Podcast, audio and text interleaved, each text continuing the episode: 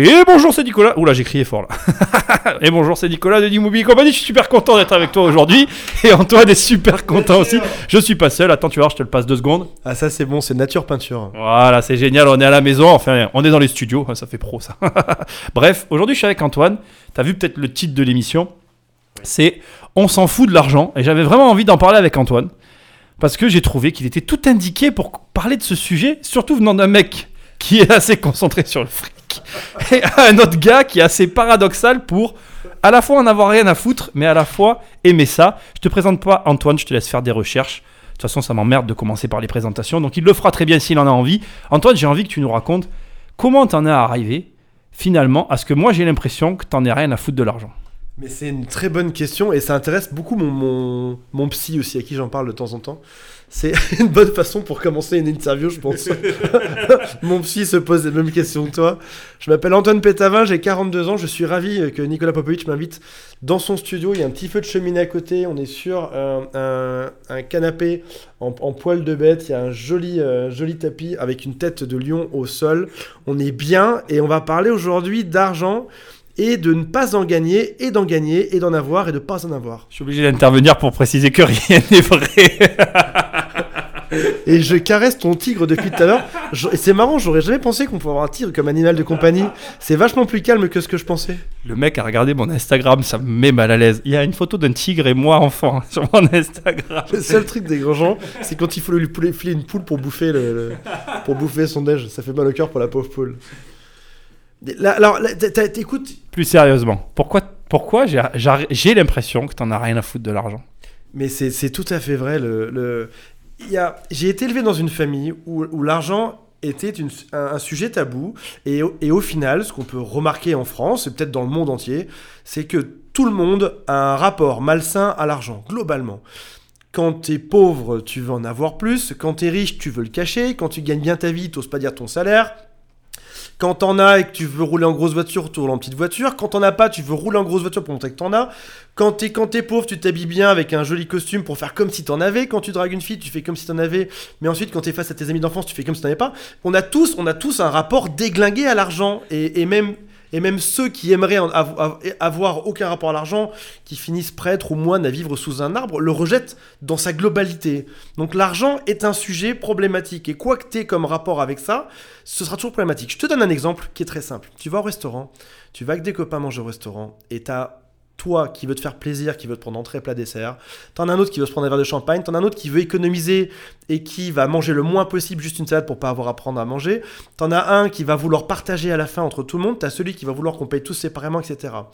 Et, et toi, en ton fort intérieur, t'es persuadé d'avoir la bonne réponse par rapport à ça parce que t'es persuadé que le bon rapport à l'argent, c'est celui que toi, tu as à l'argent. Toi, par exemple, Nico, l'argent, tu l'utilises pour faire des investissements immobiliers. Et tu es persuadé à cent pour cent que c'est le bon rapport. Et si quelqu'un va penser différemment, tu vas dire, il est con, il ne sait pas comment ça fonctionne. Moi, j'ai un rapport à l'argent qui est complètement différent et déglingué différemment. Et si les gens ont un rapport autre que ça, ça va me faire bizarre. Et si tu entends les gens, ils ont chacun leur, leur bonne idée de, de façon bien pensante de se dire, voilà, on, on va pas épiloguer pendant trois heures, mais je pense que vous avez compris le truc. Même dans, au sein d'un même couple, même au sein d'une même famille, même au sein d'une même fratrie, chacun a son rapport déglingué avec l'argent qui est différent. Et chacun pense avoir ultra raison dessus. Au final, l'argent ne sert à rien, c'est ça que je vous apprends aujourd'hui, c'est mon rapport déglingué avec l'argent. L'argent est un jeu qui se gagne comme au Monopoly, qui se perd comme au Monopoly, qui ne sert absolument à rien, à part avoir un peu de liberté. Antoine, est-ce que tu penses que tu parles comme ça parce que tu as de l'argent ? Probablement, ouais. J'ai... Alors je, vais, je, peux, je peux te dire d'où ça me vient. J'ai une famille qui était extrêmement... Euh, en... qui avait un rapport angoissé par rapport à l'argent. C'était son rapport. On... Mon père me disait toujours qu'on vivait au-dessus de nos moyens, qu'il ne savait pas comment est-ce qu'il allait payer ses investissements, qui... a priori, avait un trop grand train de vie. Alors, trop grand train de vie, je viens d'une famille qui est très modeste. Trop grand train de vie, ça voulait dire, par exemple, s'acheter un monospace alors qu'on avait juste la, l'argent pour s'acheter une voiture citadine, tu vois. Enfin, c'était ça, ce genre de gros train de vie, quoi. Ou partir deux fois en vacances dans l'année plutôt qu'une fois. On, est, on en était à ça. Hein. Et du coup, je, j'avais, j'avais cette impression que notre avenir, ou peut-être qu'on serait un jour à la rue, qu'il y aurait peut-être un problème par rapport à ça. Et ça m'a angoissé. Je me suis dit, quand je serais plus grand, je saurais comment en gagner. Et, et ce qui est différent de je saurais comment en avoir et le gérer, on est d'accord. Je serai toujours assez malin pour, si j'ai envie, en récupérer ou en gagner. Un peu comme, je sais pas, un, un enfant africain serait devant un champ de, de papaye Et il dirait, si j'ai faim, je sais comment monter un arbre. Les papas, les papas ils poussent dans les arbres ou pas? J'ai un doute. J'en ai aucune idée, je comprends rien aux plantes. Un peu comme si je voulais, un enfant, euh, était en, un Africain était dans, en Afrique, et il disait, quand j'ai faim, je saurais monter aux arbres pour choper une noix de coco et manger. C'est mon cas, je, je sais, ouais. J'ai appris, mon, mon grand plaisir, c'est d'avoir appris comment faire pour aller en gagner, si j'en ai besoin. Si je n'ai pas besoin, je m'en fous. Alors du coup...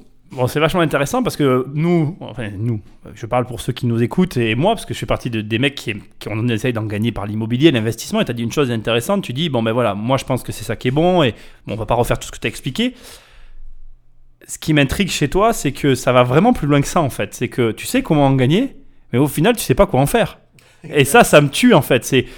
Là où plein de gens qui, qui quand ils auraient de l'argent, ils, ont des, ils auraient des milliers de choses à faire.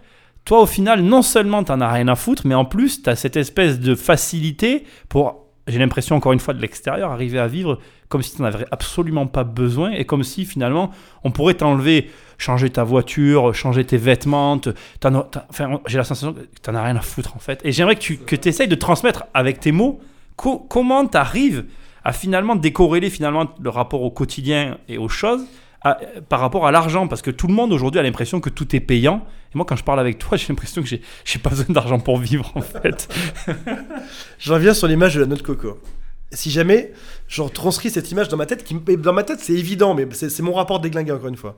Dans ma tête, si jamais j'ai faim et que je monte à l'arbre et que je récupère une noix de coco, j'ai de quoi manger. Et ça s'arrête là en fait. J'ai, j'ai pas besoin.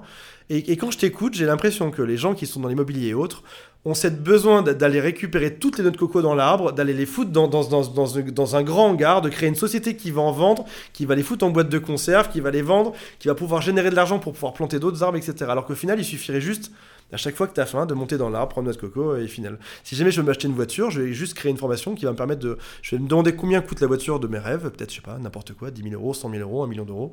Je vais me mettre en place un plan en quelques semaines ou quelques mois pour me l'acheter et je vais vendre suffisamment pour me l'acheter et j'aurai ma voiture et, et, et fin en fait.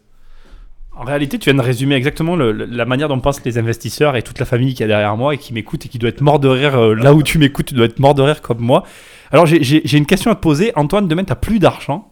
Ah, on va imaginer, tu n'as plus un rond, plus rien, tu n'as plus rien. Tu sais quoi le premier truc que tu fais ? Mais c'est, c'est, déjà, c'est déjà ce que je fais, j'ai de l'argent sur mes comptes bancaires à pas savoir comment faire, je, je sais... Je...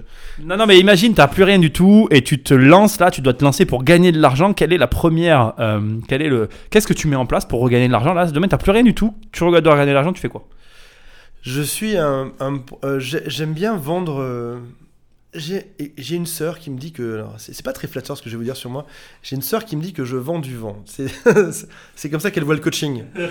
Elle vend de l'air...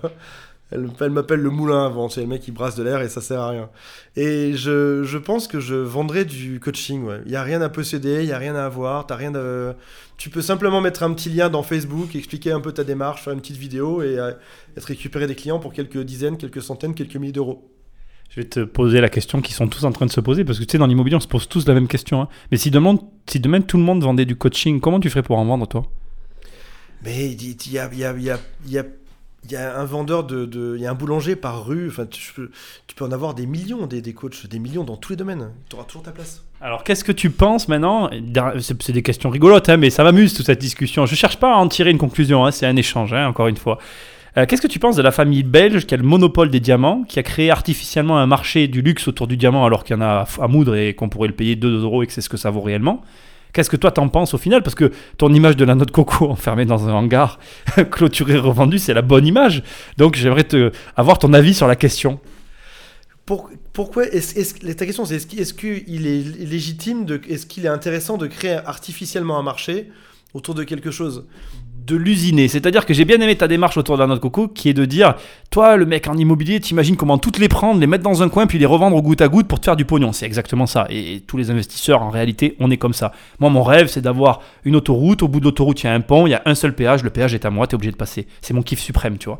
Donc ce qui m'intéresse dans ta démarche qui est aux antipodes de la mienne, tu vois, moi c'est contrôle, maîtrise, paye, paye, paye. Tu vois c'est plus euh, hop je prends ça, je vais là, j'en ai pas forcément besoin mais je... Qu'est-ce que tu penses de cette famille belge qui maîtrise le marché des diamants dans sa globalité ? Ton avis, qu'est-ce qui vient ? C'est, à, à mon sens, c'est des, c'est des façons de penser qui sont révolues, euh, ces, ces histoires de monopole. Euh, et on le voit à tous les niveaux, que ce soit au, au niveau du, du petit entrepreneur, comme au niveau des, des grosses sociétés, Apple, Microsoft, et cetera. Euh, au niveau des navigateurs web, on voit bien, tu as des lois antitrust qui, qui se balancent dans tous les sens. Tu es forcé, t'es forcé dans un marché euh, capitaliste d'envisager le, le, le, le, ces, ces lois antitrust. Tu es forcé d'envisager la concurrence. La concurrence est une bonne chose, il faut la laisser vivre. Je, j'a, j'adore tous mes concurrents, vraiment. Et, et, et c'est, c'est aussi eux qui me font, qui me font progresser. Tu ne me verras jamais dans, une, dans un monopole ou dans un trust. Euh, tous mes concurrents me font avancer. Ils me donnent tous envie d'aller plus loin. Je, je n'aurais jamais été aussi loin aujourd'hui si je n'avais pas eu de concurrents. Jamais. Ils me donnent des idées, ils me donnent envie de me battre, ils énervent mes équipes, ils ont envie de les dépasser, d'être encore meilleurs, et cetera. Ça fait, un, ça, fait une, ça fait une course. Il y a une théorie qui est super intéressante. Elle te dit la chose suivante. Elle te dit, euh, quand, si jamais tu, tu balances ton bras dans l'air, tu n'as pas de résistance, tu ne sens quasiment pas ton bras. Si maintenant tu viens... Alors c'est, c'est un moment qui n'est absolument pas audiovisuel du tout. Hein. C'est, c'est audio, il euh, n'y a, a, a rien à voir. Mais si jamais tu mets tes deux mains l'une contre l'autre et que tu les pousses, tu vas sentir tes mains parce, parce, que, parce, parce que tu les pousses, parce qu'il y a du combat, il y a du jeu. En football, si jamais euh, tu, fais, tu fais jouer ensemble une équipe de première division face à une toute petite équipe française, l'équipe de première division va passer au travers euh, l'autre équipe, il n'y aura pas de jeu, ce ne sera pas intéressant. La vie devient intéressante, tu commences à, à sentir que tu es vivant quand tu as de la résistance face à quelque chose. Quand tu as quand tu as un concurrent qui est résistant, qui est bon, quand tu as quand tu as un marché qui, qui est un peu costaud. En couple, en couple, avec qui les gens se mettent ? Pourquoi les hommes préfèrent les chieuses ? Parce que ça, parce que ça crée de la résistance. Vivre, c'est, vivre, c'est rencontrer de la résistance. Tant que tu rencontres de la résistance, tu es vivant, tu t'améliores et tu sens que tu es vivant. C'est très intéressant, je suis très content de parler avec toi. Merci. J'ai une question... Euh... qui va nous intéresser tous. Antoine Peytavin se lance dans l'immobilier. Comment il révolutionne ce marché ? Ah, c'est une question super compliquée. Les, les, la, la, l'idée de possession est, est, est très perturbante pour moi. De, enfin, sans, sans faire le, le bouddhiste ou le mec bizarre, mais euh, je, le, c'est, c'est un marché qui est... Euh, pour moi, déjà, l'idée d'avoir seulement dix pour cent de rentabilité par an, c'est, c'est, c'est déjà fou. En fait, c'est, ça me paraît très peu. Moi, j'aimerais avoir dix pour cent par jour dans les business web, et, et si je voulais le révolutionner, euh, je je sais pas si des je sais pas si des places devraient si des endroits devraient appartenir à des gens. J'ai l'impression de venir à l'antithèse de de tes trois cents podcasts sur ton site en disant ça. Je suis pas sûr qu'on devrait po- je suis pas sûr qu'on devrait posséder quoi que ce soit sur terre. On devrait pas posséder l'autre parce qu'on est en couple, on devrait pas posséder un appartement, on devrait pas posséder des trucs, on devrait être euh, temporairement on devrait être temporairement à un endroit, et ouais, voilà. Je trouve que c'est super intéressant, tu vois, parce que c'est vraiment à l'opposé de, des personnes qui nous écoutent. Les, les mecs qui sont dans, dans ma famille, comme je les appelle, et ben, ils sont à fond sur la possession. Euh, Antoine, est-ce que tu es capable d'acheter une baraque à deux, trois, cinq, dix millions d'euros ? Ah, bien sûr. J'ai remarqué que les maisons intéressantes commençaient vers un million euh, d'euros. Oui. Et au-delà. Et au-delà. C'est là qu'elles devenaient sympas, les maisons. Ouais, ouais, ouais, je pourrais le faire. Ouais, ouais. C'est peut-être ce qui va m'arriver d'ailleurs au passage. Je, j'habite dans un endroit qui est à la mer, un peu en dessous d'Aix-en-Provence, et il n'y a aucune maison à louer parce que toutes les maisons sont sur Airbnb. Et là, j'ai une question pour toi aujourd'hui. Est-ce, pourquoi est-ce que toutes ces maisons sont sur Airbnb ? Pourquoi il n'y a aucune maison, il n'y a aucune maison à louer aujourd'hui dans les quatre villes à la plage où je suis, et il y a trois cent quatre-vingt-six maisons à louer sur Airbnb ? C'est très facile à comprendre. Le marché de l'A R P, en fait, si tu veux, parce que la maison, c'est au départ, le marché de l'A R P, il n'est pas rentable.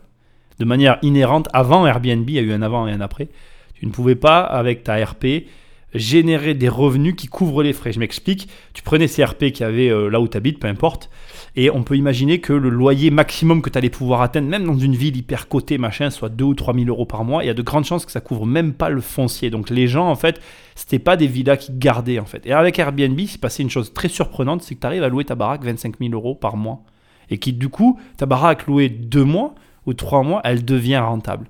Et en plus de tout ça, il s'est avéré encore une chose qui est encore moins euh, prédictible, c'est que ce marché-là est la cible de gens qui ont du pognon. Ce qui veut dire que pour le, le bailleur, on est en, il a en face de lui une cible de gens qui ne vont pas lui poser de problème pour le paiement, pas lui poser de problème pour un contentieux quelconque, il ne va pas y avoir d'expulsion, de, il n'y a pas de problème. Et même s'il y a un problème, il est de, que de court terme, puisque finalement, tu as loué pour un mois, le mois d'après, il y a un, tourne, il y a, il y a un turnover qui se met en place. ça devient beaucoup plus facile et plus fluide. Donc du coup, c'est vrai que le marché de la R P, il a été euh, perturbé, je pense, par tout ce système-là. Et moi, je peux même aller plus loin que ça. Moi, je connais des gens qui aujourd'hui louent leur maison deux mois par an et ils ont une baraque qu'ils n'ont pas les moyens d'avoir, qu'ils n'avaient pas les moyens d'avoir avant Airbnb, qu'ils ont les moyens d'avoir depuis qu'il y a Airbnb.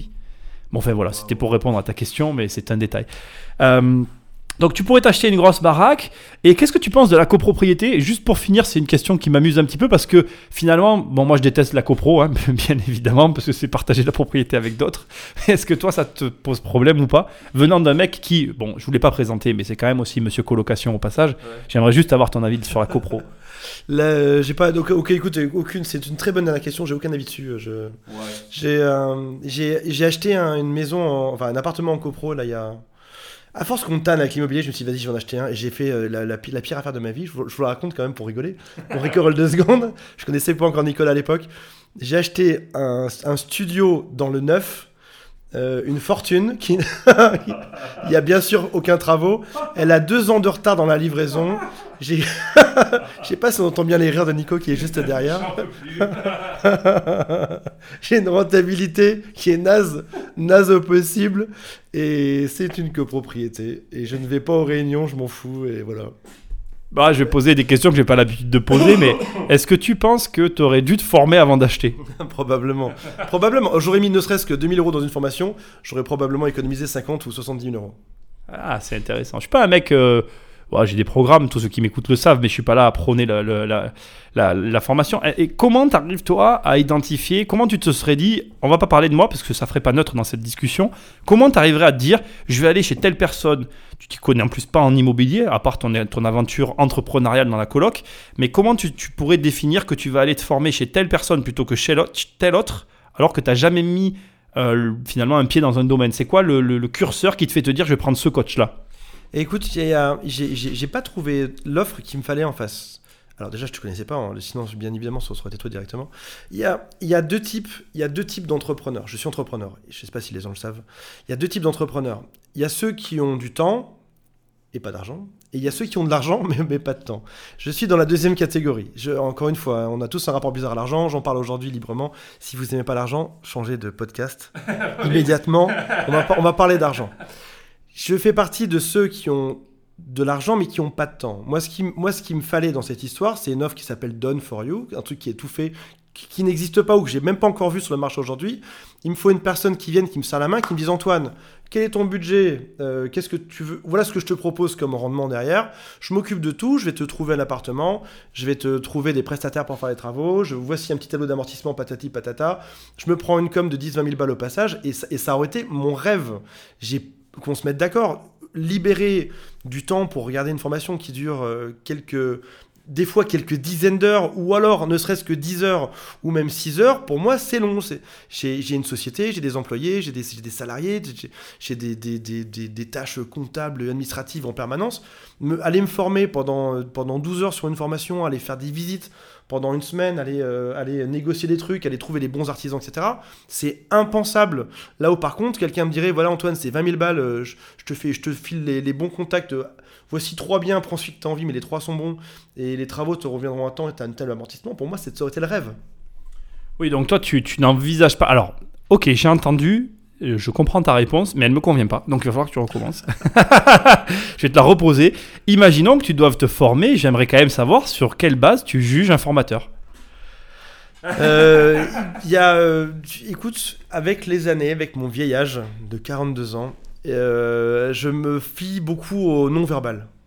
Non-verbal, ça va être le, les expressions du visage, le, la tonalité de la voix, sa posture, euh, comment est-ce qu'il bouge ses mains, euh, est-ce qu'il va me regarder fixement dans les yeux ou pas, euh, est-ce qu'il a un tigre comme animal domestique, euh, est-ce, est-ce qu'il m'inspire confiance, quel est, quel est, son, quel est, son, quel est son, son background, et cetera. Ce sera simplement sur des signaux é- émotionnels, ce qui est au, au, au passage probablement pas la meilleure des, des réponses, hein, mais sur, beaucoup sur l'émotionnel. Bon, j'ai, j'ai, là, ça me va, mais j'aimerais maintenant que tu me donnes un petit détail parce que ça reste... J'ai compris, mais c'est flou encore. Alors, je me demande, je me demande ça va être peut-être un peu flou pour eux, mais donne-moi un truc. Dis-moi, voilà, le mec fait ça, émotionnellement, j'ai compris le non-verbal, et, et ça te fait te dire que c'est bon, c'est mauvais, tu vois. Je, je sais pas si je suis clair, il me manque euh, un petit truc pour comprendre ta réponse. Et je, du coup, j'insiste, je suis désolé. C'est, admettons, une personne vient me voir, et elle s'appelle Nicolai. un russe. Un russe. Et c'est pas très original. un serbe, un serbe bien noir. Il me dit voilà Antoine. Euh... Alors déjà idéalement on me l'a recommandé. Voilà. Euh, j'ai deux copains qui me disent, euh, je leur pose une question et puis ils me disent va, va, va voir Nicolas, va voir Nicolas, c'est la bonne personne. Alors attends, je t'arrête parce que si tu me dis par recommandation, ça pour moi c'est un mode de, de, de choix et je peux l'entendre et je le comprends. C'est après quand tu me dis le non-verbal, tu vois, euh, je vais te donner un truc qui va te faire rire parce que ah oui alors je ne voulais pas présenter, je, là je me rends compte que j'aurais peut-être dû, il, il, a, il est aussi dans le love coaching, mais tu vois moi c'était un truc qui m'a toujours fait rire, j'y ai jamais vraiment cru tu vois, mais moi mes, et mes potes quand on allait en soirée on se disait que quand une fille elle, elle mettait ses pieds comme ça dans le sens d'un mec, tu vois, on se disait ah ça veut dire que le mec lui plaît, alors si elle était genre comme ça et qu'elle parlait à l'opposé, donc là en fait tu me vois pas mais j'ai mes pieds qui pointent dans un sens à l'opposé d'Antoine et ma tête qui est dans l'autre, et ben en fait avec mes potes nous on partait du principe que là où pointaient ses pieds c'était le mec qui lui plaisait vraiment. Et, et tu vois, ça pour moi c'était un facteur. Voilà. Et, et quand tu me parles du non-verbal, j'aimerais que tu me dises, voilà, ça c'est un facteur. C'est tout ce que je te demande. Alors pour moi, la recommandation c'est un facteur. Mais... Allez, vas-y, on, on, on fait un scénar. Nicolas il vient me voir.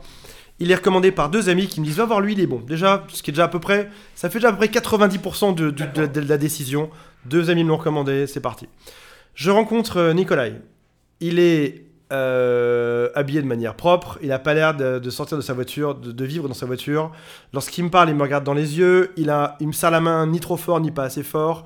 Euh, quand, quand il me parle, il a l'air honnête dans, dans sa façon d'articuler. Le, il y a un truc en, en, en, en non-verbal, le haut du visage est, co- est, co- est cohérent avec le bas du visage. Vous savez, tu traces une ligne euh, parti, au, au centre du nez, une trace une ligne horizontale, et si jamais il sourit, tout son visage en haut et en bas sourit. Quand il est triste, le haut et le bas du visage est triste, et non pas que l'un des deux. Si par exemple je souris comme ça, tu vois, ouais, ouais, ouais, ouais. C'est un faux sourire. Ah d'accord. Ouais. Ouais, ouais. Ah oui, là oui, oui, oui, d'accord. Alors que c'est un vrai sourire. Encore un bon moment euh, audio euh, aujourd'hui. et, euh, il a éventuellement euh, deux, trois, oui, il me prouve qu'il a deux, trois clients qui sont déjà satisfaits, et cetera. Des beaucoup, et ça me suffit à peu près largement. D'accord. Ah mais là, la, la réponse est très claire, je te remercie. Donc c'est intéressant, d'accord, tu te baserais sur les attitudes générales, euh, ouais, parce qu'il il, quand même il s'agit d'argent. Et donc en, au final, on en revient au début, tu as quand même cette espèce de détachement avec l'argent, mais tu as quand même, cette, euh, t'as quand même cette, ce souci de quand même vérifier où tu vas le mettre et le poser. Ouais, quoi. Bien sûr. Et j'ai une question pour toi, pourquoi est-ce que, pourquoi est-ce que personne ne propose du, du done for you en France? Pourquoi est-ce que personne ne s'occupe de ça? Alors si, si, ça existe, t'as des, t'as des, t'as des sociétés qui le font, tu, tu, parce que à mon avis, elles sont pas très visibles. Si, si, il y en a qui le font. Après, le malheur de ces sociétés-là, on va pas se mentir, c'est que euh, je dirais que t'as une chance sur deux, c'est, mais c'est un ressenti personnel que je te donne. C'est-à-dire que je pense qu'elles te proposent de bons produits, mais je pense que les très très bons produits, tu auras du mal à y avoir accès. Et le jeu de l'investissement, c'est d'avoir accès aux très bons produits. Il y a personne d'autre que toi qui peut faire ce travail. C'est malheureux, mais c'est comme ça. Parce que la très très bonne affaire, une très très bonne affaire, ça peut te dégager un salaire quoi, tous les mois en marge nette dans ta poche. Et donc c'est logique de comprendre que c'est pas neutre. Si moi demain je suis capable de gagner mille cinq cents euros net sur un immeuble tout payé pour moi, ça va être compliqué pour moi de le vendre à quelqu'un. Je vais plutôt chercher à le sortir pour moi parce qu'après par le système des cumuls des, des, des bâtiments ou des biens, tu te retrouves avec des beaux revenus à l'arrivée. Et c'est c'est vrai, il y a de l'argent au milieu quoi, c'est pas neutre. Hein. Et moi, j'ai une autre question pour toi. Et j'imagine que, et je pense que la réponse est déjà oui, sauf que je la, sauf que j'ai pas la, sauf que je sais pas comment. Et j'imagine qu'il existe euh, des groupements de, de particuliers qui se réunissent pour créer ensemble une S C I à dix, vingt, trente, quarante, et chacun met de l'argent dedans. Et une personne est chargée d'aller chercher des biens, et l'administration, elle est, elle est, elle est centralisée pour l'ensemble, et cetera. Et si, ça, j'imagine que ça existe. Et comment ça s'appelle ? Des S C P I. Ça se trouve où? Je tape dans internet S C P I, je vais en trouver. Ouais, ouais, il y en aura plein. C'est, un, c'est, c'est, des, c'est, des, c'est sur les marchés financiers, c'est exactement comme les actions en fait, si tu veux. Eh ben ok. Et à, à quoi on choisit une bonne S C P I? Il euh, y en a une qui est très bonne aux, en Angleterre. Euh, c'est Urbania, je crois, de mémoire. C'est un, c'est, je me rappelle plus bien le nom en fait. Il faudrait que je recherche, je te le dirai. Euh, tu choisis bien une S C P I. Bon, c'est compliqué déjà. Il faut savoir que c'est peu liquide. C'est quand même le défaut. C'est-à-dire que quand tu vas les acheter, tu vas, si tu veux les revendre, ça va être un peu compliqué à revendre. Après, c'est, son, c'est ce qu'il y a à l'intérieur. C'est le gestionnaire, donc la personne qui gère effectivement la S C P I et le type de bien qu'il y a acheté. Tu as des S C P I qui sont spécialisés dans le logement, à, par exemple à Paris. Tu vas avoir des S C P I qui sont spécialisés dans les bureaux en Angleterre. Et tu as, tu as plusieurs S C P I. Je sais qu'une qui est très très bien, elle est au, en Angleterre. J'ai oublié son nom, je ne m'en rappelle plus. Après... Pour moi, si tu veux, je vais te, aussi te donner mon avis, la S C P I, c'est un peu la, la cerise sur le gâteau. C'est-à-dire, tu as déjà construit ton patrimoine, tu vas avoir un, un patrimoine sympathique, et tu es bloqué, tu arrives à la limite de tout ce que tu es capable de faire, tac, tu te rajoutes des S C P I pour finaliser, pour mettre ta cerise sur ton gâteau, et le truc est fini. C'est dans ta situation, pour te connaître maintenant un petit peu, je sais que c'est pas ce qu'il te faut au départ. Ok. Pourquoi, pourquoi, chaque personne, pourquoi chaque personne doit trouver son investissement immobilier qui lui ressemble, de sa manière, et trouver ses artisans, et cetera. Comment ça se fait qu'il n'y a rien qui est jamais mis en, en, en relation? Comment ça se fait qu'il n'y a rien qui est regroupé ensemble? C'est les agences en France. Aux États-Unis, ça, ça a été fait. Les agents immobiliers ont, ont fait un fichier central et tu y as accès sur Internet. En France, ils ne veulent pas. Parce qu'après, c'est, c'est lié au début de notre discussion, mentalité française. Et donc, si tu veux, en France, on va chercher à signer un mandat exclusif pour essayer de, de verrouiller sa vente. Et aussi parce que, pour aller un peu dans le sens de ce que dit ta sœur, et qui est pour moi le vrai problème des agences immobilières, l'agent immobilier va toujours justifier sa com. Parce que, comme il n'y a pas de valeur dans ce qu'il fait, il va être dans la justification et il y a une problématique inhérente à, entre le travail qu'il fournit et l'argent qu'il encaisse, qui dérange à la fois le client et parfois même l'agent qui a un problème avec ça. Et il... Comme le modèle des agences immobilières aujourd'hui est quand même, c'est un modèle en dents de scie, si tu veux. Et ben voilà, bon, enfin bref, euh, c'est pas fait en France. En tout cas, un mec comme toi, il doit investir parce que tu es sur le web et que tu es dans un marché qui est purement immatériel et l'immobilier matérialiserait tes revenus. Ça reste mon avis personnel, mais c'est une, euh, une avis extérieure. Non, non, t'as, t'as cent pour cent, t'as cent pour cent raison. C'est ma, j'ai, j'ai, j'ai pris des, des assurances vie au final. Euh... qui rapporte rien au final aussi. Euh, mais, et ma banquière me dit, tu sais, quand tu arrives devant une assurance vie, tu as toujours trois choix. Ils peuvent mettre ça trop, soit sécurisé, soit moyennement sécurisé, soit un peu risqué. Elle me dit, qu'est-ce que vous voulez ? Je lui dis quelque chose de sécurisé. Elle me dit, pourquoi ? Vous êtes entrepreneur ? Je lui dis, justement, j'ai déjà une vie qui est déjà suffisamment insécure au final dans mes revenus, dans de quoi sera fait demain, pour, pour ne pas avoir encore envie de jouer derrière euh, les, les sommes que je peux posséder. Mais tu as raison, ça, ça fait des très bons modèles et ça se, et ça se ressent même après ça, dans, dans ton, on, on parle du non-verbal tout à l'heure, quand, quand tu es enfin sécurisé par des revenus récurrents, c'est ton cas, tu es une personne qui est extrêmement saine. Je vois, tu te restes ton, ton, ton, ton, ton, ton un félin depuis tout à l'heure, t'as, t'as, t'as pas peur, tu vois. Faut arrêter avec ce tic, je vais finir par avoir des problèmes. Bon, écoutez, euh, c'était super, merci Antoine d'être venu. Juste pour finir, je voulais pas présenter, mais si vous voulez en savoir plus sur Antoine, où est-ce qu'ils peuvent te retrouver ?